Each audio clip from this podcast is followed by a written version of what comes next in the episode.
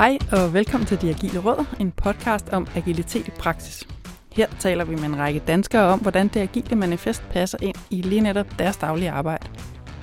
Mit navn er Line Hvid. Og jeg hedder Rasmus Gøtgen.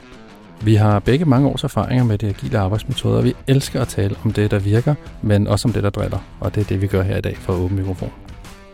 Vi har det også med at blive meget nørdet, når vi snakker. Så hvis du er ny i den agile verden, så har vi givet dig lidt hjælp med alle fagordene, og det har vi gjort i ordbogen, der ligger inde på diagilerødder.dk. Og lad os så komme i gang. Lad os.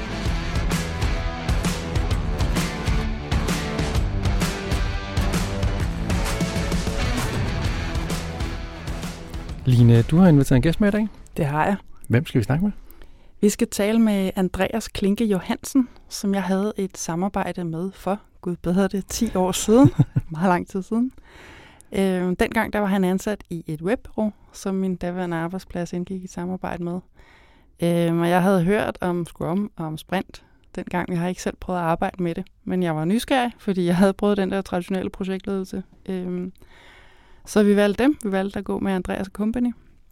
Så Andreas er simpelthen manden, der har ført mig ind i den agile verden. Okay. Og så har han, altså hele hans måde at være på, dengang og nu, øh, det er, at han for mig fremstår super, super agil, med hud og hår helt ind til maven.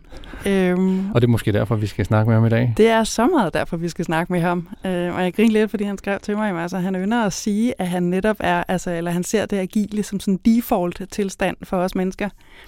At Ja. øh, jamen, altså, vi har altid været i stand til at være omstillingsparate, når øh, omstændighederne skifter rundt om os. Øh, og jeg tænkte, det er meget sjovt, for det er lige præcis det indtryk, jeg har af ham.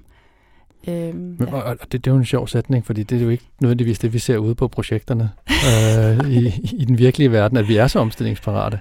Nej, det er faktisk rigtigt. Det kunne man så, det kunne være, at vi skulle spørge ham om det, fordi det kan hurtigt blive en, hurtig, hurtig, eller en lang snak, hvor pokker kommer det der fra, det der sådan mere rigide og fasttømrede.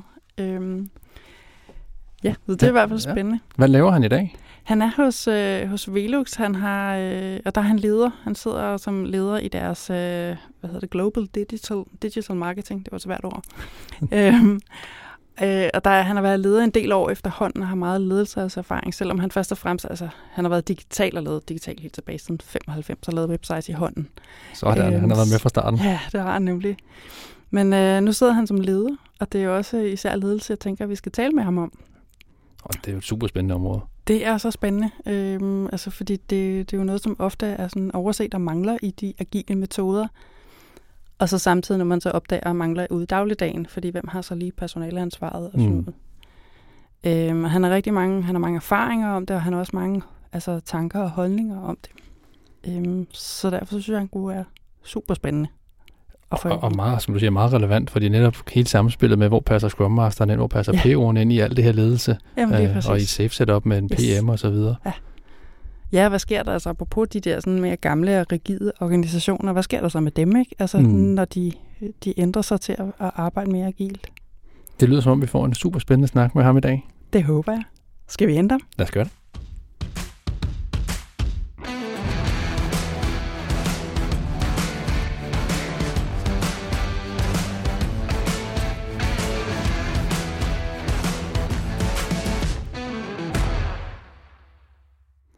Velkommen til dig, Andreas. Tusind tak. Vil du starte med at fortælle lidt om dig selv?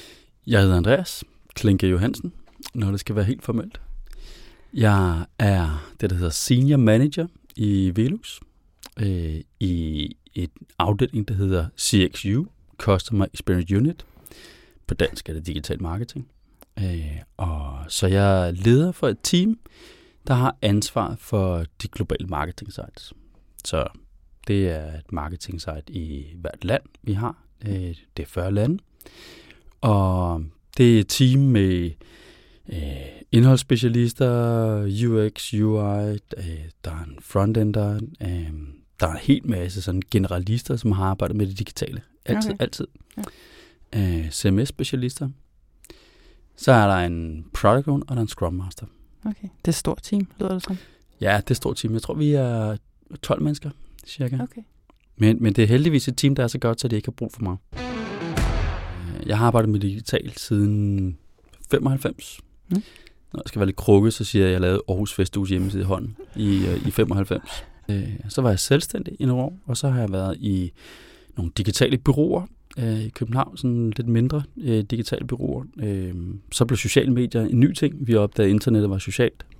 Og så arbejdede med det, både i byråer, men også som selvstændig. Og for fem år siden, lidt over fem år siden, øh, blev jeg ansat i Velux. Og, og det var lidt fordi, jeg tænkte, jeg er simpelthen nødt til at prøve at arbejde i en stor virksomhed også. Så tænkte jeg, hvad, hvad er det for nogle steder, der giver mening for mig at arbejde? Og, og det var vigtigt for mig, at det var steder, hvor der var sådan en eller anden form for overensstemmelse mellem virksomheden eller organisationsværdier og, og mine egne. Så, mm. så altså med al respekt for katte med, så, så var det ikke det, jeg skulle lave. Øh, jeg skulle heller ikke arbejde i tobaks- eller, eller alkoholbranchen. Det skulle være et eller andet sted, som arbejdede for at gøre verden bedre.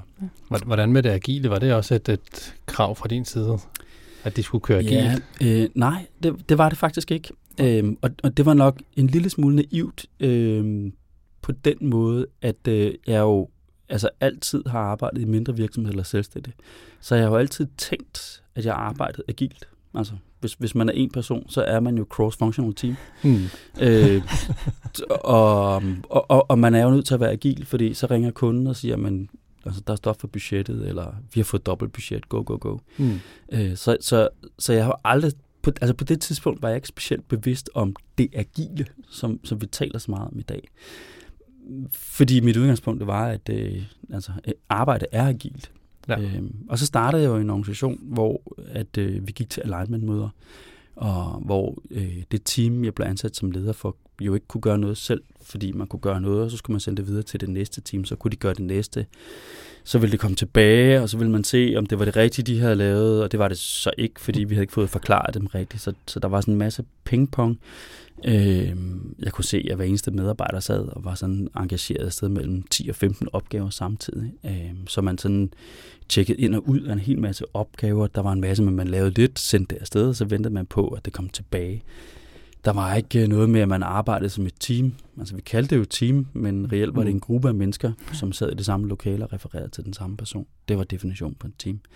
Men der var jo ikke noget med, at man sad sammen og arbejdede på et fælles produkt, eller bare et projekt mm. sammen. Hvad gjorde du så? Altså, du sagde, at du gjorde nogle ting for at få teamet til at være mere agilt.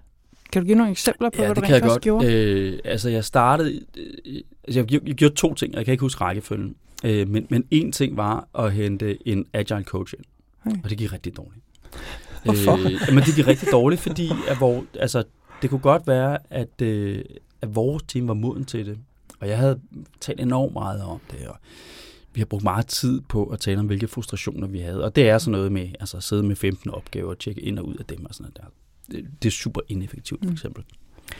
Mm. Øhm, så, så, så vi har talt meget om, om de udfordringer, der var. Og jeg havde talt om, altså der er måder, vi kan håndtere det her på. Vi, vi kan arbejde på en anden måde. Det kalder vi agil, eller vi kalder det Scrum. Så, så på den måde var det sådan set relativt klart på det, og vi fik en agile coach ind, der lavede sådan, altså, øvelser med os, og vi legede, og alting fungerede rigtig godt. Men jeg kunne ikke løse den her problemstilling, at resten af organisationen ikke var agil. Mm. Så jeg sad med et team, som var en silo, og hvor, hvor det team skulle kaste opgaver over til andre, og andre team kastede opgaver over til os. Så, og den kunne jeg ikke løse ved at få en agile coach. Mm. Så det var en ting, jeg prøvede at gøre. Øh, en anden ting, jeg gjorde, det var, at øh, jeg kiggede på Kanban, og øh, fordi jeg vil øh, gøre det transparent, hvad der blev lavet af arbejde. Jeg vil sætte en, øh, en begrænsning på, hvor mange opgaver man kunne være involveret i på samme tid, fordi folk simpelthen var mega stresset over det. Så vi lavede et Kanban-board. Øh, vi satte work in progress limit op. Man kunne være involveret i fire opgaver max samtidig. Mm. Og det er jo helt vildt, fordi mm. i dag der er man involveret i en opgave. Jeg skulle sige, det er stadig mange. Altså. Ja, ja, men altså det var, ja. det var radikalt at gå fra at ja. være involveret i 15 opgaver til at være involveret i altså, procentvis er det jo en fantastisk nedgang, selvom det så stadig mange opgaver. Ja, ja, ja. Og, og, øh, og det fede var jo, at vi kunne bare se, øh, at det betyder, at vi arbejder hurtigere. Mm. Altså, øh, og, og, og folk øh, sov bedre om natten og havde mindre ondt i maven og syntes, at det var fedt at gå på arbejde, for nu, nu kunne de fokusere på kun fire opgaver samtidig, i modsætning til tidligere, hvor de skulle ja. fokusere på ja, måske 15 opgaver.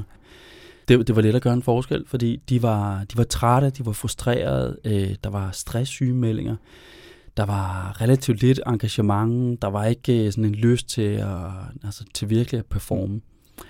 Øhm, så, så på den måde, så var det let at gøre en forskel, fordi mm. det var, altså, Hvad er problemet? Problemet er, at vi laver for meget. Fint nok. Løsningen er, at vi laver mindre. Altså. Ja. Øhm, og, og, og jeg gjorde det jo ikke, fordi jeg gerne ville have glade medarbejdere. Jeg gjorde det ikke, fordi jeg gerne ville have øh, nogle gode ratings som leder. Jeg gjorde det sådan set, fordi jeg kunne se, at det gav os bare bedre performance. Ja. Ja.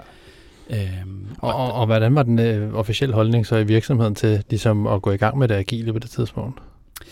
Øh, jamen, jeg havde en chef på det tidspunkt, som var meget åben over for, for andre måder at gøre tingene på. Så, så på den måde, så var der egentlig rimelig stor opbakning til det. Øh, en meget stor del af organisationen altså, kunne ikke rigtig forstå, hvad det skulle til. Men, men, men min chef og den ledergruppe, jeg sad i, synes egentlig, at det var ret fedt, at, at der var nogen, der ville prøve noget andet.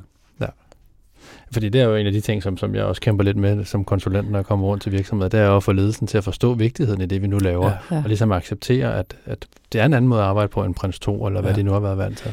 Ja, øh, og det er ikke så mærkeligt vel. Altså fordi hvis man, hvis man taler med topledelsen, og man begynder at tale processer og agile framework og sådan noget, så bliver de fuldstændig tomme i øjnene, fordi det handler om resultaterne. Altså, øh, jeg er skide ligeglad, hvordan du arbejder, bare du leverer resultater. Mm.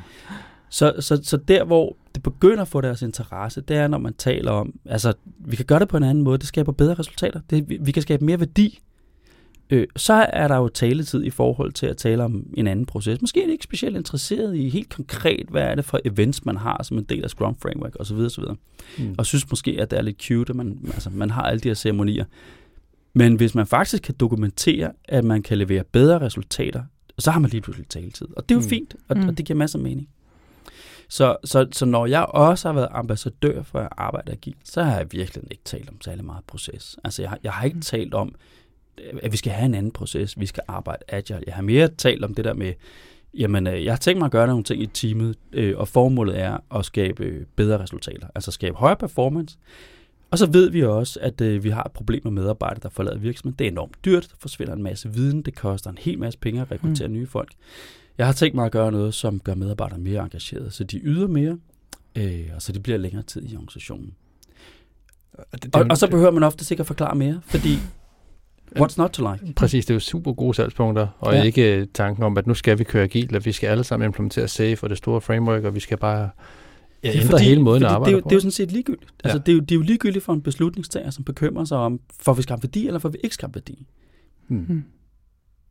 Ja, altså jeg, jeg synes selv, at, at, øh, at, at proces og metode og så videre, jeg, jeg synes, det er super interessant, fordi jeg ved, at det kan betyde bedre Mm. resultater. Men jeg har bare oplevet, at når jeg starter med at snakke proces, så tjekker folk ud. Ja. Altså, hvis jeg, hvis jeg taler med topledelsen, så tjekker de ud. Ja. Fordi det er ikke relevant for dem. Men det, der er relevant, det er selvfølgelig, hvilke resultater man kan skabe. Ja. Altså, argumentet er jo ikke, at uh, Scrum og Agile det er moderne, derfor skal vi alle sammen gøre det. Mm. Men argumentet er jo, nu har vi gjort det, det her projekt i to år, og, og vi kan se, at øh, vi har en høj performance, og vi kan se, at medarbejderen har relativt højt engagement. De kan godt lide at arbejde på den her måde. Mm. Der, vi havde på et tidspunkt, hvor vi sådan begyndte at spørge ind til medarbejderne, for ligesom at få en måling af, nu arbejder vi på en ny måde, betyder det noget for engagement? Der var en kommentar, som gik på, jeg vil aldrig tilbage til den gamle måde, vi arbejder på. Ja. Så, så vi kan jo vise rent empirisk, at, at vi, skaber, vi skaber mere værdi, vi skaber bedre resultater, men vi skaber også medarbejdertilfredshed ved at arbejde på den her måde. Mm. Og hvis vi kan vise det, altså hvorfor, hvorfor skulle vi så ikke brede det mere ud ja. i Ja. vores organisation? Men er hele organisationen så agil i dag? Nej, absolut ikke. Øh, jamen det viser sig, at, at, at rundt omkring er der nogle teams, som, som er startet med at gøre det her. Mm. Øh, ikke overraskende arbejder IT relativt agilt. Ja. Øh, men, men det er jo agilt, når, øh, når specifikationer er lavet, når designs er lavet, når brugeroplevelsen er defineret, Mm. og man så sender opgaven til IT, så arbejder IT agilt. Jeg arbejder i, i marketing. Altså der, der begynder vi i den her specifikke kontekst, hvor vi nu arbejder agilt. Det er jo Mm. det, vi startede med for alvor for to år siden, hvor, hvor topledelsen sagde, øh, vi skal fokusere på at lave nogle øh, digitale kunderejser, øh, som det ene, og som det andet, så skal vi gøre nogle erfaringer med at arbejde agilt. Mm. Øhm, så, så, så det var der, hvor det for alvor øh, vendte for os, at, øh, at det var topledelsen, der sagde, venner, nu skal jeg arbejde agilt. For jeg kan jo godt sidde som leder for et team Ja. og sige, i resten af min organisation, altså jeg, jeg, jeg skal have et cross-functional team. Jeg skal også have de her kompetencer ind i teamet. Men jeg vil jo bare altså, få et svar, der handler om, nej nej, altså vi, vi har den organisering, som vi skal have, så det skal vi selvfølgelig ikke ændre ved. Mm. Så kan vi ikke arbejde agilt. Altså, så, så kan vi kan sagtens køre i sprints, og vi kan have alle de her ceremonier, som ligger i Scrum, men vi arbejder ikke agilt, fordi at vi kan kun lave en del af produkter. Men når topledelsen siger, I skal køre et projekt, hvor I skal lave nogle digitale kunderejser, og hvor I skal arbejde agilt, så sker det sig selv, så er det det, man skal gøre. Og, og, og hvis man så løber ind i et problem, der handler om, jamen vi mangler altså de her specifikke kompetencer i vores team, jamen så har vi jo, kan man sige, endorsement længere op fra, Mm. som gør det muligt at få det til at ske. Det er sjovt, at man kan godt få ting til at vokse nedefra, men netop hvis der ikke er en ledelse øverst op, der griber bolden, Ja. så kan man altså gøre nok så meget og have Ja. ja. nok så mange gode erfaringer. Der skal simpelthen, som siger, være endorsement øh, opfra. Du har fortalt mig, at du faktisk fik valget mellem at være product owner eller være linjeleder. Ja. Øh, faktisk så endte jeg i en situation, hvor jeg både var, var leder for linjeorganisationen og, og product owner samtidig. Og jeg, og jeg synes jo som udgangspunkt, begge dele var super spændende. Øh, jeg brænder for ledelse, det er derfor, jeg leder. Øh, jeg brænder for at øh, hjælpe dem, der sidder i teamet, team members, øh, med deres udvikling, blive bedre, spare med dem, øh, facilitere dem, øh, udvikle teamet, øh, træffe strategiske beslutninger, hjælpe med at få dem eksekveret. Øh, men jeg brænder jo også for substansen i det, vi laver. Altså jeg brænder for det, vi kalder produktet. Mm. Øh, og, og, og, og, og på et tidspunkt, så var vi i en situation, hvor øh, hende, der var product owner for det team, jeg har ansvar for nu, øh, og hun var i øvrigt også leder. øh, hun skulle videre til en anden del af vores organisation. Og, og, og så, øh, så var både øh, product owner-rollen ledig. Øh, hendes rolle øh, som leder var ikke ledig, men jeg havde min egen i forvejen. Øh, og, og, og så sprang jeg til, fordi jeg synes, det var fascinerende. Mm. Og, og det var jeg et stykke tid, og, og det, og det kørte mig fuldstændig ned. Øh, Mm. og, og, og det kørte mig ned, fordi at det surprise, surprise gik op for mig, det at være product owner, det er faktisk et fuldtidsjob. Mm. Øh, ligesom det at være leder. Øh, Breaking. ja, lige præcis. Mega breaking. Øh, det er faktisk et fuldtidsjob at, at være product Mhm. owner. Det, det er jo ikke noget, man gør lige sådan øh, ved siden af, samtidig med, at man også er leder for 12 mennesker. Øh, fordi det er jo også et fuldtidsjob. Så, så jeg fandt mig selv i en situation, hvor jeg havde to fuldtidsjob. Og, og, og, og det gik bare op for mig, at, at jeg løste to fuldtidsjobs øh, halvdårligt. Men jeg er jo leder. Jeg, jeg er jo, altså det, det er jo det, der er mit speciale. Jeg er specialist i ledelse, mm. Og, og derfor så var det det, jeg valgte. Okay. Men en del af det der med at blive klar over, at, øh, at, at det er enormt øh, vanskeligt både at være leder og være product owner, det var, at jeg var inviteret ind til sådan et product owner-netværk, øh, som var øh, super spændende og masser af fede mennesker og sådan noget. Og, så, og, og jeg havde reflekteret lidt over det der med, altså, giver det mening for mig, at jeg er begge dele? Er det bare mig, der ikke kan løse Mm. Altså Mm. product owner, for siden af at være leder. Så jeg spurgte ud det her netværk, hey, hvor mange af jer forresten er både product owners og leders? Øh, og der blev helt stille. Altså, og så var der en, der sagde, det kan man da ikke. Altså, det, det, det, det, det, det kan man da ikke. Man, altså, det, det er jo helt meningsløst. Det, det kan man jo. Det er jo, det er jo for meget. Og så var der en anden, der sagde, ja, altså, hos os, der har vi sådan en politik om, at det, altså, det, det, det, det tillader vi ikke. Ja. Øhm, og, og hun forklarede, at det kom lidt af, at da de begyndte at, at arbejde agilt, så var det meget typisk det der for ledere øh, også at tage product owner-rollen. Fordi Ja. ja. der var også en, en, en forestilling om, når man er product owner, så træffer man beslutninger. Hvis man træffer beslutninger, så er man leder. Så derfor så var der rigtig mange ledere, som også havde hoppet på det der med, jamen jeg skal da også være product owner, fordi det er jo der, hvor jeg skal træffe en hel masse beslutninger. Men jeg er jo stadigvæk leder. Mm. Øhm, og, og, og i den organisation, der havde de jo bare konkluderet, at det fungerede dobbelt dårligt. Altså det gav dårlig ledelse, og det gav et dårligt product ownership. Aha. Men, men det er jo lidt det samme, kan man kigge på projektledere, som ligesom efter deres valg, og ligesom når der bliver implementeret agilt, hvad skal de så? Ja. Hvad skal en projektleder? Øh, fordi det er jo ikke en rolle, der er beskrevet nogen steder. Øh, så, så det er jeg egentlig sidder og, og tænker lidt på, når du som, som den måde, du beskriver din måde at være ledelse på, og den måde, det er jo lidt en blanding også af Scrum Masteren, altså den coachende rolle, og være inde og, og ligesom være nede i materien og arbejde med, med teamsene. Jeg synes, jeg har oplevet, at, at det måske kan give lidt konflikter. Er, er det noget, du, du, du At kender? man har en leder, samtidig med, at der også er en Ja, måske at, at, at du har en leder, som er så engageret i teamet, i den coachende rolle og i den guidende rolle, ja. og ligesom være inde og se, hvad er det så, Ja. teamet performer, når du så også har en Scrum Master, som på papiret faktisk er ansat til det. Ja. Jeg kan ikke sige, jeg ved ikke, hvad svaret er, vel? Nej. Altså præmissen Jamen, er, at jeg skal sige- sige et eller andet. Du kan sige alt, hvad du vil. Man må rigtig gerne indrømme, når men- man men- får men- Nej, men du har ret, at Det er det, det, det, er mega er- vanskeligt. Jamen, det er Øh, det. eller, eller der er i hvert fald vanskelige ting. Jeg, jeg synes faktisk ikke, det er så vanskeligt nu. Øh, det setup, vi har, øh, der er jeg leder for et team. Jeg er leder for øh, Scrum Masteren, jeg er leder for Product Owner, og jeg er leder for dem, der sidder i teamet. Øh, jeg skal ikke gå ind og træffe Product Owner beslutninger. Mm. Altså, det, det, og i vores organisation, der giver det sådan en lille smule øh, forvirring, fordi her der har vi en leder, der ikke vil træffe beslutninger om substansen, om produktet. Men fordi hvis jeg gør det, altså, så har jeg jo trukket mandatet fra Product Owner. Mm. Mm. Øh, så, så i resten af organisationen, hvor man ikke arbejder specielt agilt, der, der skaber det en lille smule forvirring, at man har en leder, der ikke er den, der træffer beslutningerne. Øh, altså i, i forhold til, til Scrum Master, så, øh, så, så har jeg faktisk ikke rigtig oplevet konflikter. Fordi Scrum Masteren agerer jo inden for, for produktet øh, og, og faciliterer det team øh, i, i, altså i deres processer omkring at levere på produktet. Øh, det jeg tager mig af, det er jo udviklingen af medarbejderne. Det er at udfordre dem, øh, sørge for, at der er kompetenceudvikling for eksempel. Og det er jo ikke noget Mm. Scrum Master tager sig af. Ikke hos os i hvert fald. Nej, men, men det, det giver sindssygt god mening. Altså, jeg har været i et setup, hvor at, at der fra den ene dag til den anden lige pludselig stod en ny udvikler, fordi lederen synes, der manglede en. Og så kan man godt stå der Ja. som Scrum Master og sige, hvor kom den fra? Og, og der kan man så nogle gange godt bande lederen langt væk Ja. og sige, jamen, øh, du er mellemleder, du, du, du skal holde dig væk fra os. Ja. Jamen, øh, ja, altså det er jo et eksempel på, hvor, hvor sådan noget kan- kan gå galt. Øh, I forhold til bemanding af teamet, så øh, i mange organisationer, der har man jo sådan altså et fast antal FTE'er, full-time employees. Mm. Øhm, og, og, og hvis der er en, der forlader organisationen, så som leder, så ansætter man jo typisk en ny.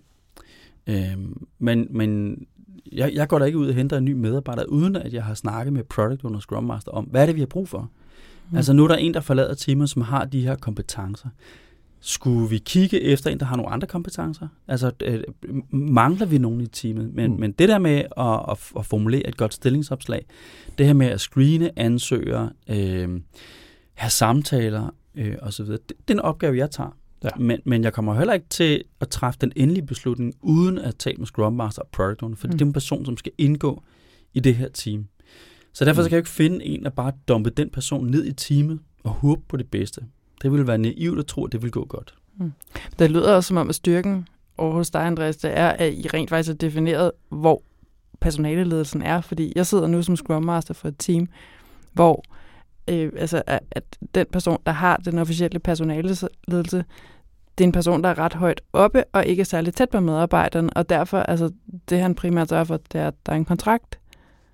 Så derfor går jeg ind og tager også, altså i hvert fald forsøger at tage den der, der hedder at være tæt på dem og Ja. lære dem at kende og Ja. udvikling sådan noget. Men det giver bare også den der udfordring en gang imellem, der hedder, jamen jeg har ikke, jeg har ikke noget personaleansvar.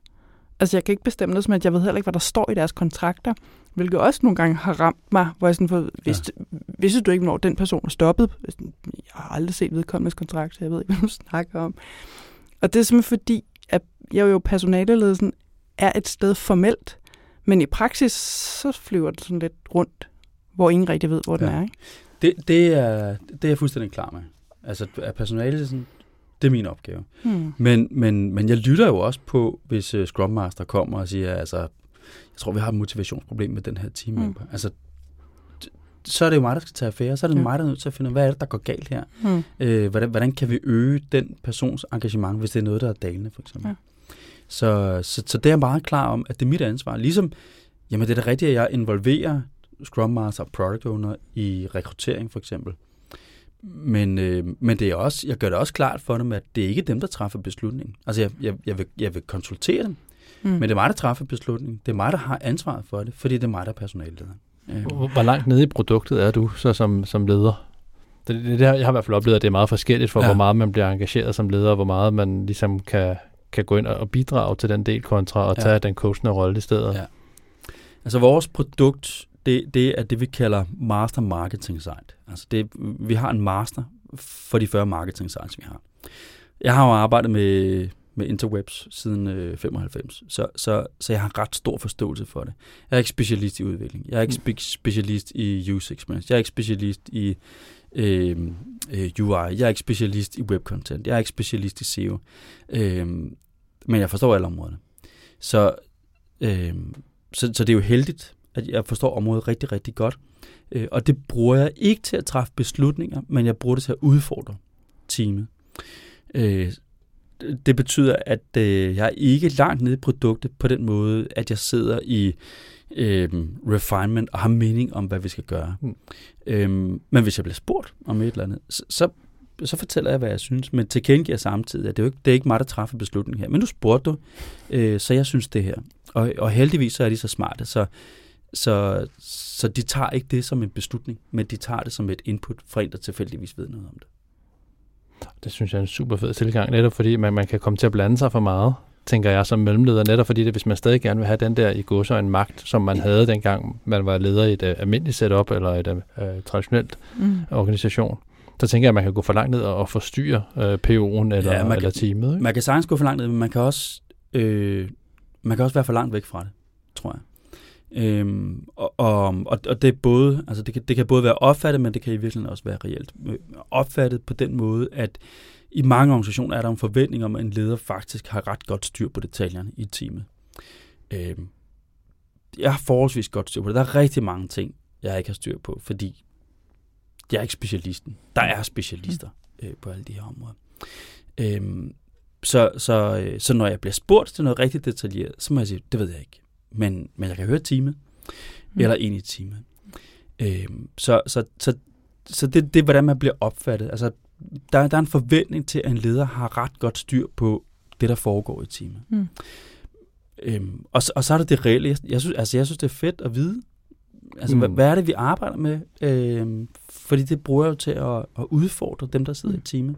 Hvordan balancerer du det? Altså det med at både vide, hvad de laver, men ikke komme for tæt på det? Det ved jeg ikke. Øh, jo, altså jeg, jeg tror, at den, den praktiske måde, det er, at, at jeg deltager øh, på, øh, på review, ja. øh, når de præsenterer øh, increment. Ja, så deltager jeg. Og så lytter jeg, og så tager jeg lidt sådan en styregruppe tilgang til det. Altså så spørger mm. jeg, øh, hvad hedder det, jeg vil udfordre med, med spørgsmål. Øhm, og og hvis, der, hvis, hvis jeg har en idé, der er et eller andet, de har glemt, eller der er en retning, der vil være god at gå i, så, så er det det, jeg leder spørgsmål i retning af. Mm. Øhm, men, men jeg er typisk ikke med på en daily, jeg er typisk ikke med i de konkrete arbejdsprocesser, jeg er typisk ikke med på refinement, medmindre teamet ønsker, at jeg er med, mm. fordi der er noget, jeg tilfældigvis har øh, en eller anden viden på. Jeg er heller ikke med i sprint planning. Mm. Nu, nu sidder jeg jo som, som, som Scrum Master en gang imellem, og har lidt svært ved at finde ud af, hvordan jeg, jeg skal håndtere sammenspillet mellem min rolle som Scrum Master, og så den leder, jeg sidder overfor. Er der et eller andet, du tænker, hvis Scrum Masterne dog bare ville, øh, så ville samarbejdet gå mere gnidningsfrit, eller... øh, ja, men altså, vi har, vi har også haft eksempler på, at der har været, øh, altså, der har været friktion i samarbejdet, for eksempel. Øh, da vi fik på et tidspunkt øh, en Scrum Master og en Product Owner i et team, det har skiftet lidt. Men på et tidspunkt havde vi to, som var vildt forskellige. Altså en, øh, en, en Scrum Master, der var meget sådan, øh, enormt meget tillid til teamet, og ikke sådan super detaljorienteret. Øh, og, og, altså, og for teamet virkede det faktisk relativt godt, for det var på det tidspunkt var der også en relativt moden team, så de havde ikke brug for en specielt styrende Scrum Master. Og så kom der en product owner, som var meget detaljorienteret, øh, ikke havde prøvet det før, øh, og, og, og, og kom fra et sted, hvor det er med mig vigtigt, at man styrer på alle detaljerne. Mm. Øh, så, så, så, så det var svært for de to at arbejde sammen. Mm. Øhm, og, og, og når jeg havde altså en til en samtaler med dem, så, så, altså, så talte vi rigtig meget om den anden person øh, og samarbejdet med den anden person. Og, og, og jeg prøvede at hjælpe dem og prøve at give dem øh, nogle perspektiver på, hvordan kan det være, at den anden agerer på den her måde, og, og hvordan kunne du takle det på en bedre måde. Øhm, og, og, og i dag, der har de arbejdet super godt sammen, og bruger i virkeligheden det, det her med, at de er meget forskellige. Ja. Altså nu, nu er de bevidste om, at de er forskellige. De er bevidste om, hvorfor de er forskellige. Og så bruger de det i, i deres samarbejde. Øhm, det er en meget ambitiøs product owner. Det, det er en, en Scrum Master, som, som er, er meget optaget af, at team members også har det godt. Øhm, og, og, når de har sprint planning, så er der også en konflikt mellem, at product owner vil rigtig gerne have teamet til at levere. Altså, der, der skal bare, venner, der, der, der skal leveres. Og så er der en Scrum Master, der siger, jamen det er meget fint, product owner, at du bliver ved med at stoppe mere arbejde ind i vores øh, sprint backlog. Men det kan vi ikke levere. Fordi at vi kan jo se på velocity, at så meget arbejde kan vi slet ikke levere. Så, mm. så det er fint, at du gerne vil stoppe mere ned, men det kan vi ikke levere. Så der, der er den der meget gode, øh, altså en konstruktiv konflikt ja. i virkeligheden mellem de to, fordi de har to forskellige ting, de vil. Product owner vil rigtig gerne have meget værdi ud af teamet. Scrum Master vil gerne være sikker på, at teamet hænger godt sammen og kan blive ved med at performe på den lange bane. Ja. Og det er enormt fedt. Ja, det er meget svært. Jeg sidder her for sådan helt lyst til, at måske skulle vi rulle en undersøgelse ud, der hedder at lave personlighedstest af Product Owner og Scrum Master, for jeg kan mm. ikke lade være med at tænke på, om og der, altså, og man også har en tendens til at vælge den ene eller den anden rolle, alt efter hvilken type man er. Og som du siger, der er jo en fordel i, når man så kan finde hinanden og udnytte hinandens forskelligheder. Jeg synes bare også, det er lidt sjovt, for det er jo lige før, at man øh, næsten ikke behøver at altså, give folk valget, om de vil tage den ene eller den anden rolle. Måske skulle vi bare give dem sådan en eller anden personlighedstest, og så kan vi finde ud af, hvor du nok godt vil hen. Ja, jeg tror, at mange af dem de finder ud af det selv. Ja, altså før vi laver personlighedstesten. Ja. Så, så tror jeg, at de ja. selv søger hen mod det, der passer til den ja. slags personlighed. Ja, det er meget sjovt. Mm. Så, så det, det er bare i bund og grund prøver at sidde og konkludere lidt for mig selv, det er, at, at, at som Scrum Master, så skal vi bruge mellemlederen som sparringspartner til, hvordan håndterer vi så de konflikter eller de samarbejder, vi har med PO'er eller andre teams. Ja. Så ud og, ud og snakke med mellemlederne eller hvad vi skal kalde det. Ja. ja. afsted. afsted, afsted. Nå, men, men mange gange så har jeg, fordi i nogle af de opgaver, jeg har haft, så har jeg set dem som et nødvendigt onde, øh, fordi de, de, de blander sig for meget, og jeg føler egentlig ikke, at jeg får noget værdi ud af, af de ledere, som sidder ja. rundt omkring. Øh, men det lyder som om, at hvis man ligesom indbyder til noget samarbejde, indbyder til noget dialog øh, om, omkring de, som vi nu engang sidder og laver, så kan vi komme lidt længere. Ja, det tror jeg absolut. Jeg, jeg sidder jo også sammen med teamet. Altså, jeg, jeg sidder jo i det lokale, hvor de fleste fra teamet sidder. Det er jo det er jo distribueret team, så der sidder nogen altså på vores hovedkontor, og så sidder der en i Tjekkiet, og så sidder der fire i Ungarn, mm. så, så det er spredt lidt. Men, men jeg sidder der, hvor hovedparten af teamet er. Så jeg hører også på samtalerne. Altså, jeg jagter jo også deres interaktioner. Øh, nogle gange så logger jeg ind på, på en daily for at høre, hvordan det går. Øhm, men, men det er ikke for, altså jeg, jeg har ikke sådan en fast altså, fordi så vil de også begynde at tage hensyn til mig. Men det er mm. mere sådan, oh, nu er jeg der som en gæst, mm. og så observerer jeg nogle ting. Og det, og det kan være, at jeg bruger det i en til en samtaler med medarbejderne ja. bagefter. Nu bliver jeg lidt nysgerrig også, fordi du fortalte jo, at det var fire år eller sådan noget, dit team i hvert fald har været over i det agile og skulle begynde at arbejde på den måde. Mere er der, mere, er der sket noget med dem så? Fordi jeg tænkte, det har jo været, selvom de var, altså det lød som om, de var klar. De var virkelig klar til at prøve noget andet. Men en ting er jo sådan, når man starter, og så efterhånden, så man bliver klogere og klogere på det der med at altså både køre de agile processer, men også skulle være det der selvkørende team. Det er nogle relativt øh, kompetente og modne folk. Mm. Øh, så, så, så det der med at være et selvkørende team, det var noget, de relativt hurtigt fattede. Mm. Øh, det var måske mere... Jeg, jeg tror, der, der, har, der har været en, en anden forandring, som jeg også synes har været enormt interessant. Mm. Og det er en forandring, der går fra at dem, der sidder i teamet, de før var specialister. Altså, mm. der, var, der, var, øh, de var, der var en, der var ansat som øh, UX-specialist, for eksempel. Så, så den person, øh, hun, hun vågnede om morgenen, og så tænkte jeg, går på arbejde, og så laver jeg UX. Øh, så, så og, og det, det, er jo, det er jo meget normalt. Altså. Mm. Det, er det, det er jo sådan, de fleste mennesker øh, ser deres job øh, og, og deres, øh, deres karriere og måske deres identitet endda. Mm. Mm. Men, men da vi begyndte virkelig øh, at have et team, der performede rigtig, rigtig godt og, og var øh, enormt selvkørende, der, der, øh, der holdt det op med at give mening, at man var specialist i noget. Mm. Øhm, fordi at, at det, der skete, det var, i stedet for at fokusere på sig selv og det faglige felt, som man skulle levere værdi øh, med, så kigger man på produktet, altså, eller backloggen, eller det arbejde, der mm. skulle laves. Så kigger man på det, og så var det det, man orienterede sig mod. Så det arbejde, man lavede, det var det, som produktet krævede. Det var, altså, det her sprint, der har vi fokus på det her, så det er det, jeg laver. Mm. Så derfor så kom der et skift i den der selvopfattelse fra, at folk så sig selv som, som specialister, til at, øh, at de kiggede mere på, på produktet, og det, der så blev relevant for dem, det var deres kompetencer, mm. snarere end det, at de var specialister. Øhm, og og jeg, jeg, har, jeg tror, de er trætte af at høre mig sige, vi har ikke nogen specialister i teamet. og, og, og jeg griner lidt, når jeg siger det, for jeg kan gøre dem helt nervøse. Altså, vi har ikke nogen specialister i teamet. Vi har tre roller, og jeg er med på, at det er sådan lidt fortærsking. Ja. Altså, mm. ham derovre, han er Scrum Master. Hende der, hun er Product Owner. Og alle andre i team members. Ja. Det er mm. det, det, det, I laver. I team members. Mm. Og, og, og, og, og, der, og der gik sådan lidt tid fra, at, at de så sig selv som specialist, til at de nu ser sig selv som team members. Ja. Så nu kan UX-specialisten, hun kan godt skovle content ind i vores content management system. SEO-specialisten, han kan godt lave en plan for rollout. Mm. Og det, der jo er det fede, det er, at der er jo ikke altid lige meget brug for alle specialer. Altså sådan hen over et, et, Nej, et projekt. Det er, det er der jo ikke. Øh, vi, vi havde en periode op til starten af sommeren, hvor vi skulle øh, lancere øh, tre nye sites. Der var enormt meget brug for, at alle folk skovlede indhold ind mm. i content management systemet. Og der var ikke nogen, der sad og sagde, Nå, undskyld, men det kan jeg ikke lige, fordi jeg er jo UX-specialist. Øh, jeg kan heller ikke, fordi jeg er SEO-specialist. Jamen, jeg kan slet ikke, fordi jeg er frontend-specialist. Det giver sig selv, at folk, der har gjort det her i 10 år, de er mere effektive til det. Mm. Men så arbejder vi jo sammen. Mm. Så den person, der gjorde det 10 år, altså viser lige sidemand, hvordan er det lige, man gør med det her content management system. Så, så det betød jo bare, at hele teamet altså kunne arbejde som et team. De kunne mm. fokusere på de opgaver, der lå. De kunne fokusere på at få det her produkt færdigt og ud over rampen. Mm.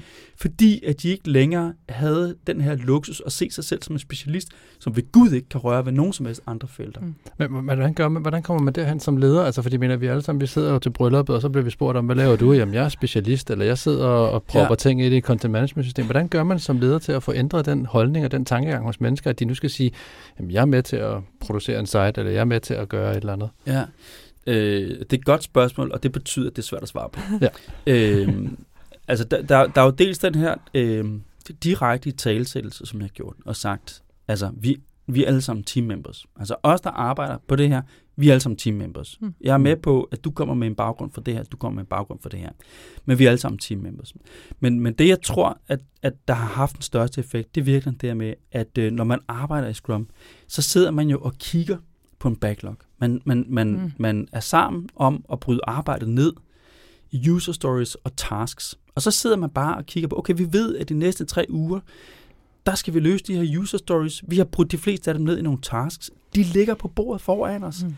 Der er også der sidder i det her rum, altså mm. fysisk, virtuelt. Der er mm. også der sidder i det her rum. Vi er et team. De her opgaver, de ligger foran os. Vi skal have det løst.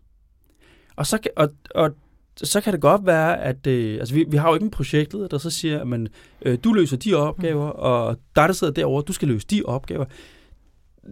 Det er jo ikke sådan, det fungerer. Det, det er jo team, hvor mm. de enkelte teammember så skal sige, jamen, øh, jeg har enormt meget energi i den her opgave, eller jeg tror, jeg kan arbejde effektivt, hvis jeg gør det her, eller jeg har gjort noget, der ligner det her, så jeg har så lige den her opgave ud.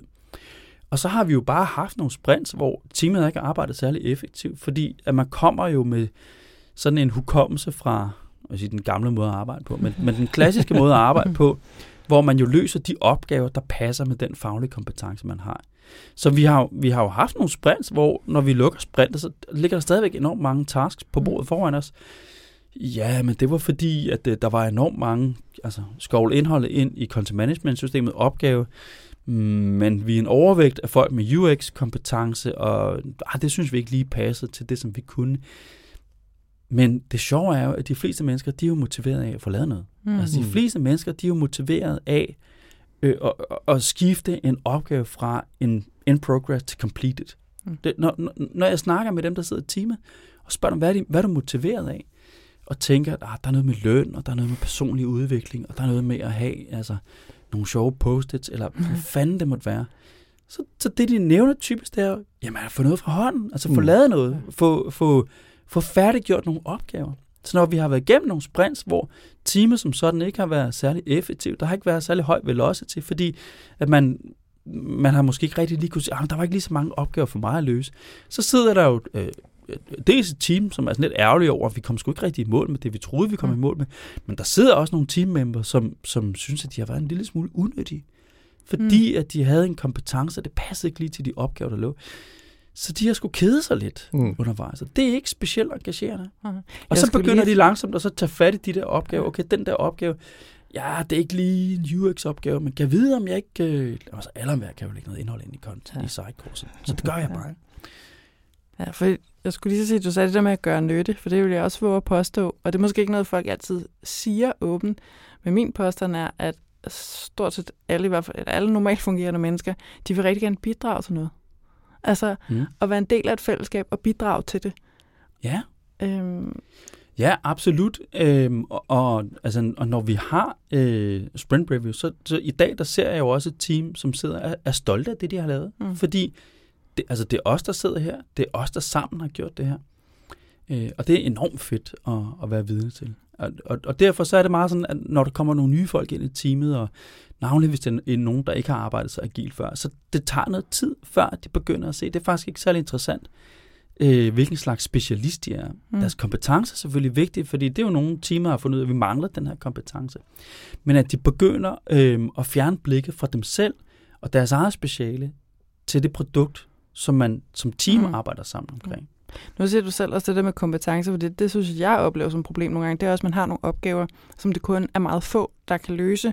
Måske fordi det er noget, der er meget back tungt, for eksempel. Og der har vi kun en eller to, i hvert fald, der kan lave det lige der.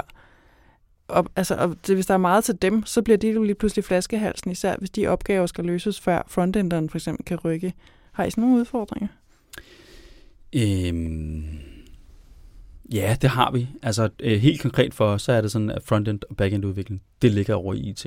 Hmm. Så, så, så helt konkret, ja, så har vi også øh, nogle, nogle flaskehalsudfordringer. Der er ikke så meget teamet. Altså dem, der sidder i teamet, de er sådan blevet ret gode til at shuffle rundt og også tage opgaver, der som udgangspunkt ligger uden for deres eget hmm. område. Øh, men jeg synes, jeg bruger, altså som, som, som personaleleder i, de, i den funktion, der bruger jeg rigtig meget tid på at tale kompetenceudvikling med dem, der sidder i teamet. Fordi øh, de bliver sultne altså mm. på at blive gode på andre områder. Der er en, som, som er blevet ansat som, som content manager. Øh, han er enormt god og effektiv til at lægge indhold ind i content management systemet, sætte sider op. Men, øh, men nu har han set på det der UX.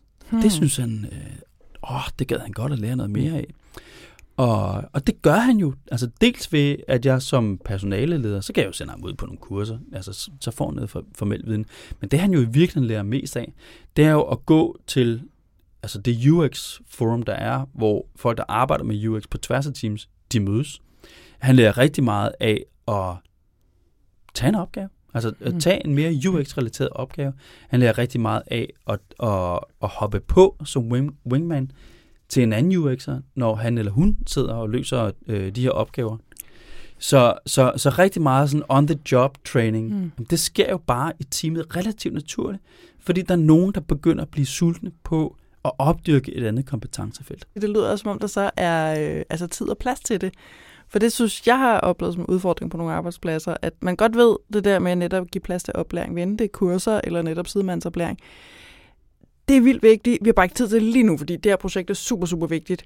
Og det får man at vide hver gang, man spørger. Og det, men det lyder som om, I rent faktisk har plads til det. Ja, altså vi har en kultur i organisationen for øh, at investere i medarbejders øh, udvikling. Øh, og, og når jeg siger investere, så er det jo meget, altså de ting, der koster noget, det er at sende folk på kurser osv. Altså det, det er øh, i rigtig meget af organisationen, så er det noget, der er budgetter til det, øh, jeg havde på et tidspunkt øh, nogle mål øh, i forhold til min bonusaftale for, hvor meget fik jeg sendt mine medarbejdere sted på kurser. Altså brugt penge på uddannelse simpelthen på medarbejdere. Øh, mm, og, og, og, så, så, så det er jo noget, der, der er kultur og principper, og, og man bliver målt på, hvor, altså hvor meget får man uddannet de medarbejdere, man mm. har øh, personalledelse for. Men, men øh, men, det, men for mig der er det virkelig mere noget, der sker naturligt. Altså, der, der er en, som også får noget interesse for mm. et, et andet område. Altså, det giver sig selv, hvis, hvis ham, som er content manager, lige pludselig synes, det kunne være enormt fedt at være brandmand. altså, Skal vi nok den, den kompetence, den, den bliver en lille smule vanskelig. Altså, fordi at det jo ikke er noget, der gavner Velux, ikke konkret i hvert fald. Øh, det er heller ikke noget, der gavner teamet. Så det skal jo være noget, der er relevant for teamet. Øhm, og, og, og, og nogle gange, altså jeg, jeg har jo også oplevet, at der er nogen, der er kommet og sagt, at jeg, jeg kunne enormt godt tænke mig at, altså, at opdyrke det her felt også, de, få de her kompetencer, hvor jeg bare har sagt, ja, det kan jeg godt forstå. det er bare ikke det, teamet har brug for. Mm. Mm. Så lad os snakke om, hvad der ellers kunne være relevant. Sejt. Jeg sidder jo bliver dybt inspireret, altså fordi som, som jeg sagde tidligere, så har jeg set mellemlederen som sådan et nødvendigt onde, men jeg kan egentlig godt se, når du sidder og snakker om den måde omkring at, at kompetenceudvikle og tilsikre, at, at teamet måske bliver mere, mere bredt og cross- cross-functional i stedet for meget specialist, at det er jo meget samarbejde mellem uh, Scrum Masteren og, og, og måske den personalleder, der ligger der. Og ikke kun, uh, ja, som sagt, noget nødvendigt onde, at der sidder en eller anden på toppen. Ja, altså det jeg ser jo, øh, jeg synes det er meget præcist beskrevet, jeg, jeg, jeg jeg ser jo min, min, min opgave den sammenhæng, øh, at være enormt tæt på Scrum Master, men også Product Owner for at forstå. Mm. hvad er det behovet er på, på den længere bane, hvor, hvor er det produkt bevæger sig hen, betyder det, at vi har brug for nogle andre kompetencer i teamet? Jeg kan ikke lade være med at tænke på, om det vi også i virkeligheden taler om her, det er en moderne ledelse, altså kontra en mere gammeldags ledelse. Altså hvor den gamle leder måske lidt mere, om nu bestemmer jeg, hvad du skal lave. Og den moderne ledelse handler mere om at være en form for coach i virkeligheden og medarbejder Ja. og udvikler. Øh, ja. Jeg, jeg har i min, i min karriere som leder, så har jeg primært været leder for nogen, som har været øh, rigtig dygtige. Mm. Og, og, og på mange områder dygtigere end mig. Så, så det har været let for mig ikke at være den, der skulle træffe beslutningerne, men at hjælpe dem, der skal træffe beslutninger med at træffe de Mm. bedst tænkelige beslutninger. Ja. Øhm, men øh, vi har også nogle, nogle, nogle opgaver, som løses af nogle medarbejdere, hvor, øh, altså, hvor der er behov for, at de får at vide, hvad de skal lave. Okay. Øh, og, og, og, jeg- og jeg kan huske, for nogle år siden havde vi øh, sådan en teamdag øh, hjemme hos mig, øh, hvor øh, altså nu min kæreste er psykolog, så hun vil nok sige, at det er, den, det, det, er det dummeste, man kan gøre. Men, men, men, men jeg, jeg, sad, jeg sad på den teamdag, og så sagde jeg, øh, om, altså, vi, vi skal give hinanden noget feedback, og jeg vil også gerne have noget feedback af jer. Jeg er jeres leder, jeg vil gerne have noget feedback. Og lige det vil hun nok sige, det var rigtig dumt at gøre det på den måde. Men det er fint. Man Øh, lærer, så længe man der, lever. Lige præcis. Ja. Øh, der blev rigtig, rigtig stille. Der var meget stille i u, altså ubekvemt lang tid. Og jeg måtte sådan presse dem. Prøv at venner. Altså, I, altså, I må da kunne sige et eller andet. Det, Ja. jeg, jeg bliver ikke sur. Jeg lover, jeg bliver ikke sur. Hvad som helst. Giv mig noget feedback. Og så var der stille lidt endnu. Og så var der en, der sagde med sådan en lille smule stille stemme. Ja, nogle gange, Andreas, så ville det være fedt, hvis du bare gad at sige, hvad vi skulle gøre. No. Og, og jeg var fuldstændig paf. Altså det, det, det, var, altså, det var på ingen måde noget, der... der altså, det, det, det, jeg tænkte ikke, at det kunne være ledelse at fortælle folk, hvad de skulle gøre. Fordi Mm. jeg, har altid været, altså, jeg har altid været vant til, at dem, jeg har været leder for, de på, på deres egne område, hver, hver persons område, der har de været bedre end mig. Mm. Så jeg skulle hjælpe dem med at træffe de rigtige beslutninger, men jeg skulle Mm. træffe dem. Og jeg skulle navnlig ikke fortælle dem, hvad de skulle gøre, fordi det vidste de skulle bedre end mig. Og, og så, så var der nogen, der sagde, at nogle gange vil, vil vi gerne vide, hvad vi bare skal gøre. Og så gik det sådan op for mig. Men der sidder jo også nogle i teamet, som mm. også håndterer nogle opgaver, hvor der måske er et eller andet, altså, der brænder. Og, og, og, og hvis der er noget, der brænder, og, og der er en medarbejder, der sidder med den her brand, og spørger sin leder, hvad skal jeg gøre ved den her brand? Så kan svaret jo ikke være, ja, hvad synes du selv? altså, det, det kan jo ikke være det der øh, moderne ledelse, faciliterende. Den medarbejder vil fandme vide, hvad skal vi gøre med den her brand? Ja. Øh, så derfor så gik det sådan, altså, og, og så senere så gik det op for mig, at der er noget, der hedder situationsbestemt ledelse, og du ved, sådan kursus på det, og bla bla bla. Øhm, men, men, øh, men, det, men det kom som en overraskelse for mig, det der med, mm. at, at nogle gange så er der brug for, at man fortæller folk, hvad de skal gøre. Ja. Jeg ved det, jeg ved godt, det lyder himmelråbende nævnt. Nej, men, men, Men- jeg, jeg synes jo, det er meget relevant, fordi ja. jeg, har, jeg ved ikke, om jeg har oplevet det samme, men jeg har i hvert fald oplevet at sidde på den anden side og have lederen, der siger, men hvad synes du?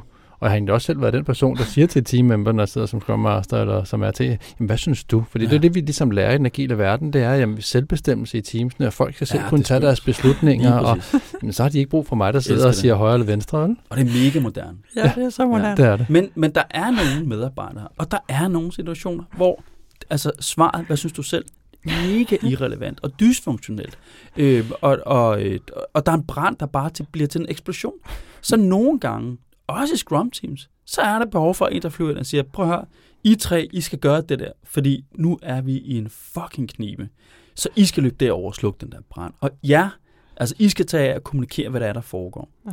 Øh, og, og, og fordi jeg som, som leder jo har ansvaret, jeg har jo det overordnede ansvar for det her team, så, så er det min røv, der er på komedie. Hvis, hvis, hvis der bliver et virkelig stort problem, hvis der virkelig er en emergency, så kan jeg jo ikke bare sætte den videre til product owner. Ah, men, altså, product owner havde ikke prioriteret, at vi løse det her problem. Det kan jeg ikke. så, så, så der er, altså om man kalder det en backstop, eller øh, hvad som helst. Øh, der, der er bare behov for, at der nogle gange er ledere, der løber ind og siger, det brænder. Nu skal vi gøre det her. Andreas, du skal have tusind tak, fordi du ville være med. Det var en fornøjelse. Hvis der nu er nogen derude, der godt kunne tænke sig at øh, støve dig op på det, det store internet, hvordan kan man så finde dig? På Instagram? Nej, på LinkedIn. ja, man kan også finde mig på Instagram. Man kan finde mig på LinkedIn, ja. og jeg hedder Andreas Klinke Johansen, og man er meget velkommen til at hooke op. Det lyder skønt. Tusind tak skal du have. Tusind tak, det har været super inspirerende. De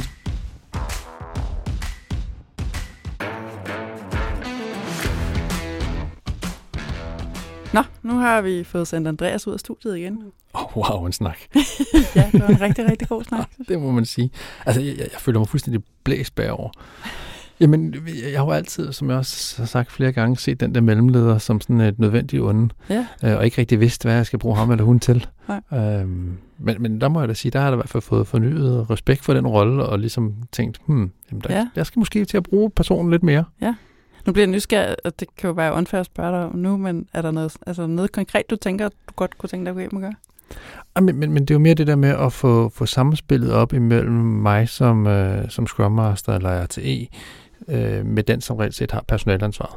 Mm. Øh, fordi hvis personen er, er ansvarlig, og det er, det er personen jo er ansvarlig for at, at lave kompetenceudvikling og ligesom være med til at coache og, og guide personen øh, eller teammemberen, jamen så er det jo sindssygt vigtigt, at jeg som Scrum Master er med den rejse. Mm.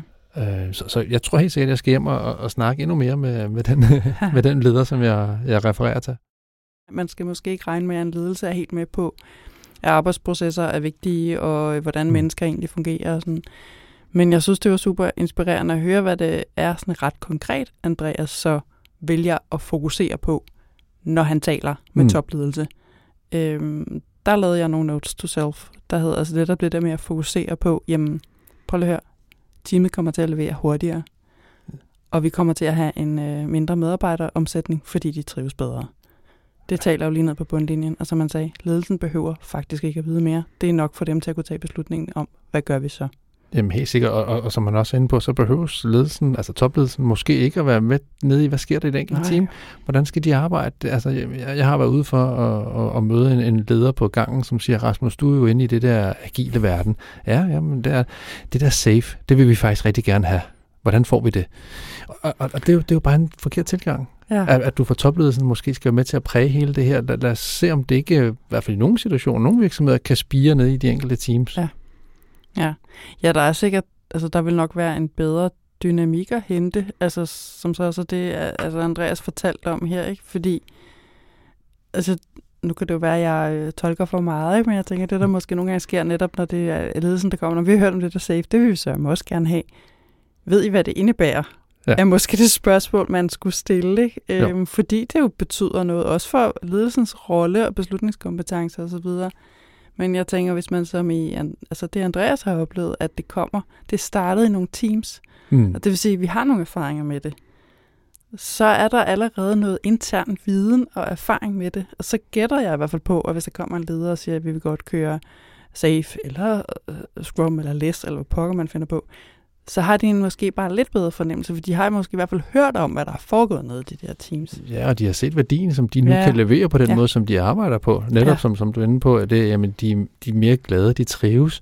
Ja. De bliver virksomheden, den, den viden, som man oparbejder øh, igennem flere år, den beholder man i virksomheden, hvis. Ja. man måske begynder at arbejde lidt, lidt mere agilt. Ja. Det er i hvert fald helt sikkert stof, stof til eftertanke, synes jeg. Ja, meget. Og, og så var jeg, jeg var jo helt vild med, med, med hans snak omkring, at, at vi skal væk fra at være specialister, Ja. og vi skal være team members. Yes. Altså, det, det der med at, at, at identificere og sige det, vi kan, og det, det, det er som, at, at øhm, jeg, jeg er Java-udvikler, jeg er backend, jeg kan lide databaser, Mm. mm. men måske mere være generelt at sige, jamen, jeg er med til at yde den og den værdi for det projekt og den virksomhed, jeg arbejder for. Uh, det, det tror jeg vil være meget mere gavnligt, end, end når vi sidder til bryllupperne og siger, at uh, jamen, jeg sidder og laver det. Ja. Uh, Altså, jeg tager også hatten af øh, for, hvor langt han er nået med teamet. Fordi jeg synes, at det er en udfordring nogle gange, at altså at skabe, altså i virkeligheden, så i hvert fald hvis jeg hører ham rigtigt, så handler det om, at han i virkeligheden får virkelig får lavet teameren, der hedder, vi har et fælles mål, det er det, vi skal nå, okay, mm. vi løfter i flok. Ja. Øhm, og det synes jeg jo også, jeg selv bestræber mig på med de teams, jeg arbejder med og har arbejdet med. Men der er så måske også noget med organisationen, hvad er det, vi har at arbejde med? Er de i virkeligheden alle sammen fuldstændig fokuseret på det samme, for eksempel, mm. ikke? Og har vi også den her, altså netop, er der plads til, at vi kan lave den her udvikling? Øhm, fordi, altså både nu, det lyder, det er som så dejligt at høre, at han er et sted, hvor der netop er pengene til det. Øhm, og det fik vi så måske ikke talt så meget om det der med, er der så tiden til det? Fordi mm. det kræver jo også, at der er en ledelse, som måske også accepterer, okay, vi bliver lidt længere tid om at levere det her, fordi vi lige har en eller anden, der skal lære noget om det her. Mm. Øhm, og det har jeg i hvert fald oplevet flere steder som en udfordring. Men, men det, det, det er jo en stærk, en, en stærk personalleder, ligesom skal træde karakter. Ja, fordi det er rigtigt. i, i Andreas' tilfælde, hvor han er, han er leder for hele teamet, Mhm. øh, uanset hvilken rolle de har, så kan han jo være med til at beskytte dem opad til Ja. at sige, prøv at høre, vi er nødt til at gøre det her, fordi det giver igen mere værdi. Det kan vi jo vise gang på gang. Ja. Så, så igen, altså i fornyet respekt for, for ledelseslaget, det er, det må jeg sige. Og så synes jeg, det er jo, hvis vi igen skal relatere lidt til det agile manifest, øh, det kan jo godt være lidt svært, når det er sådan på, på ledelsesniveau, fordi hvor, hvor står lederen beskrevet? Jamen, som vi Øh. talte om i starten, det står ingen steder. Ja. Ja. Præcis. Så, men, men jeg, jeg tænker sådan lidt den, der hedder Individuals and Interaction over Processes and Tools. Altså, fordi det er jo det der med, at det, det drejer sig om at coache og guide mm. de, øh, de, dem, der, der nu sidder i teamet, og være med til at sikre, at I får den her, jamen jeg er en del af teamet, jeg er en teammember, mm. jeg er ikke en specialist. Ja. Øhm, så der, der, der er i hvert fald der, hvor jeg trækker den hen til og Ja. ja. tænker, jamen, så passer det måske stadigvæk, at Ja. manifestet holder. Jeg sad også og kiggede på de der fire, og altså, jeg kan mærke, jeg har altid lyst til at vælge den der individu... individu nu kan jeg ikke engang sige det. Du ved, hvad jeg mener. øhm, og det er så måske også, fordi jeg er Scrum Master, og jeg synes nemlig, det der med mennesker og udvikling og team og bla bla, det er skide spændende. Øhm, jeg tænkte, nej, Line, du kan simpelthen ikke pege på den der igen. Nu må du stoppe. Jamen, jeg ved det godt, det er nemt, men, men det passer bare Ja. ind til mange steder. Det gjorde den, men så prøvede jeg at kigge lidt, og der var faktisk to andre. Jeg kunne, faktisk, jeg kunne godt have lyst til at klone to, Ja. hvis vi må det. Selvfølgelig. Øhm, og det er fordi, den, den ene, jeg vil pege på, det var det med working software. Og det er fordi, han også var så resultatorienteret og siger, at vi skal løfte produktet sammen. Fedt. Ja. Øhm, og så den anden, og det er måske lidt snyd, mm, det er den med customer collaboration. Øhm, og det er simpelthen, fordi jeg tænker intern kunder, at han i hvert fald har fokus på, at der er noget, de skulle arbejde med. Mm. Også for at kunne arbejde mere agilt og dermed mere effektivt i deres team. Så jeg vil faktisk sige, at det måske i hvert fald Ej, de to to. sammenlagt, han ligesom Ej, det er godt tænkt. Det er godt tænkt. Jeg kan ja, godt se, jeg ikke, ellers er det bare sådan mig, der er lidt Nej, ja, men jeg synes, det er så fint. Jeg, jeg tog den nemme vej ud. Det kan jeg godt se. Det, det, det, det gør jeg Okay. igen næste gang. Det er okay, den er så god, den der med de der individer. Jeg kan også godt lide den. Fedt. Ja, Super. Jeg synes, det var en super spændende snak med, med Andreas. det synes jeg bestemt også.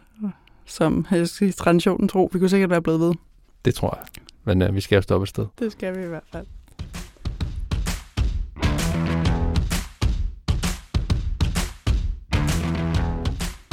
Det var alt for denne gang. Hvis du har spørgsmål, kommentarer eller konstruktive forslag, det kunne for eksempel være til fremtidige gæster, så er du meget velkommen til at skrive til os på øh, hej Du må også meget gerne dele podcasten med alle dine agile venner, hvis det er, du føler dig inspireret til det. Og når du alligevel er i gang, så må du meget gerne smutte ind i iTunes og give os en rating. Det vil vi blive super glade for. Du kan finde både os og ordbogen og podcasten på deagilerødder.dk. Vi linker selvfølgelig til det hele, også til dagens gæst i show notes. Jeg hedder Line Hvid. Og jeg hedder Rasmus Gøtgen. Anders Høgh Nissen var i teknik. Vi høres ved.